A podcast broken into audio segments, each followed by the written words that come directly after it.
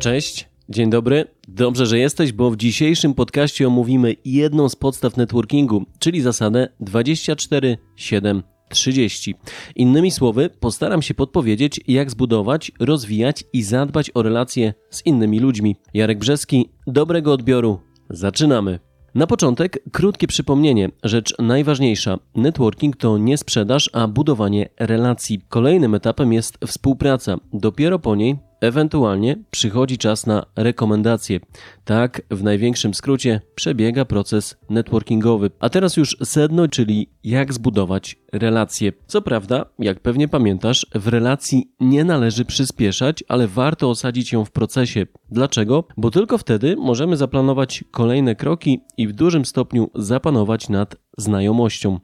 W tym celu warto posłużyć się zasadą 24 730, którą Maciej Świerczyński zaczerpnął od jednego ze swoich mentorów, Grzegorza Turniaka. Jeszcze jedno przypomnienie. Podczas konferencji lub innego eventu networkingowego do zbudowania relacji po jego zakończeniu nie wystarczy wymienić się wizytówkami. Nie, zdecydowanie nie na tym polega i nie na tym kończy się networking.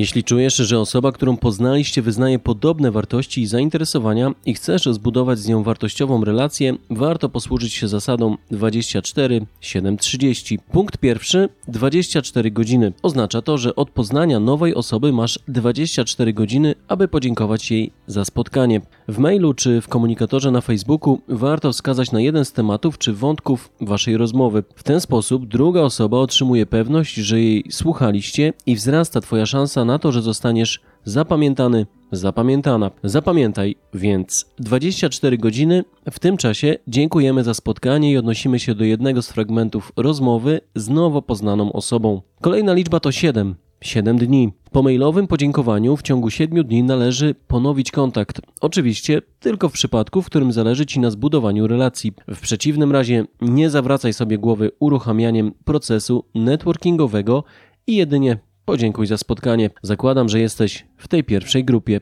Kolejna i zarazem ostatnia liczba z zasady 24730 oznacza 30 dni. W tym czasie, kontynuując proces, powinno się z tą osobą spotkać. Zalecane jest, aby było to spotkanie w cztery oczy, popularnie nazywane one-to-one. One. Jak przygotować się do takiego spotkania? O czym rozmawiać, a które tematy lepiej pominąć? O tym w kolejnych podcastach networkingu w biznesie. A teraz Podsumujmy. Relacje można ująć w proces. Ta podstawowa wiedza pomoże Ci w wyznaczaniu celów przed spotkaniami networkingowymi oraz pozwoli zaoszczędzić sporo czasu i energii. Dlaczego?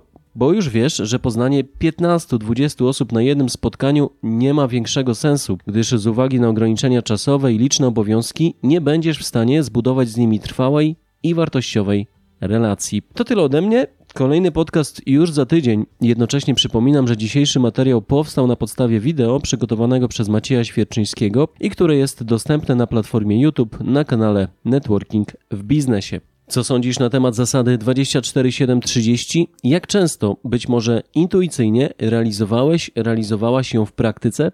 Daj znać w komentarzu. Do usłyszenia.